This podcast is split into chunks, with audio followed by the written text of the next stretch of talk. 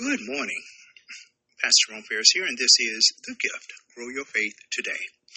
Today's word, pardon me, coming out of Revelation chapter 12, verses 10 and 11, where it says, Then I heard a loud voice saying in heaven, Now salvation and strength and the kingdom of our God and the power of his Christ have come.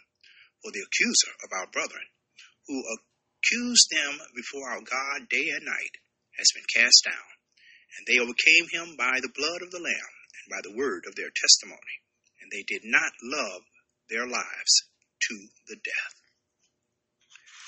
In the spring of 2015, a man by the name of Anthony Ray Hinton was released from prison after spending 30 years on death row. Hinton was released because he was discovered that he had been falsely accused and wrongly convicted of committing two murders. The psychological, physical, and emotional toll experienced by Hinton, 30 years of his life stolen from him, is unfathomable. Hinton was innocent of the crime he had spent 30 years behind bars for, but you and I are 100% guilty of the sins for which Jesus took the punishment. Even though we are forgiven, John told us in Revelation 12 that Satan constantly accuses us of wrongdoing. But unlike those who accuse Hinton, Satan's accusations are often accurate. Yet, we have one unshakable bit of evidence to present our accuser, and that is the fact that Jesus paid the full penalty for our sins on the cross.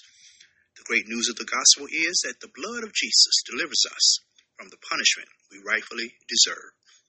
What Satan rightfully accuses Jesus God graciously excuses through Jesus' sacrificial death on our behalf.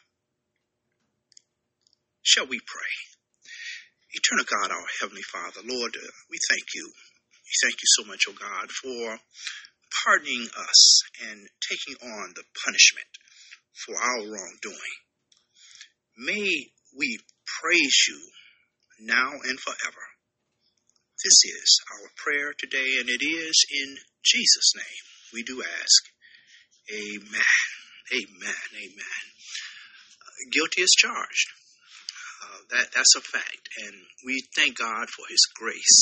We thank Him for His mercy, and I thank God for you today, uh, our partners, our friends who support this ministry. You make it possible, and we thank the Lord for you. Please share this word with someone today.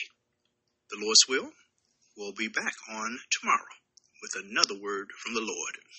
And as always, remember faith cometh by hearing, and hearing by the word of God. God bless you.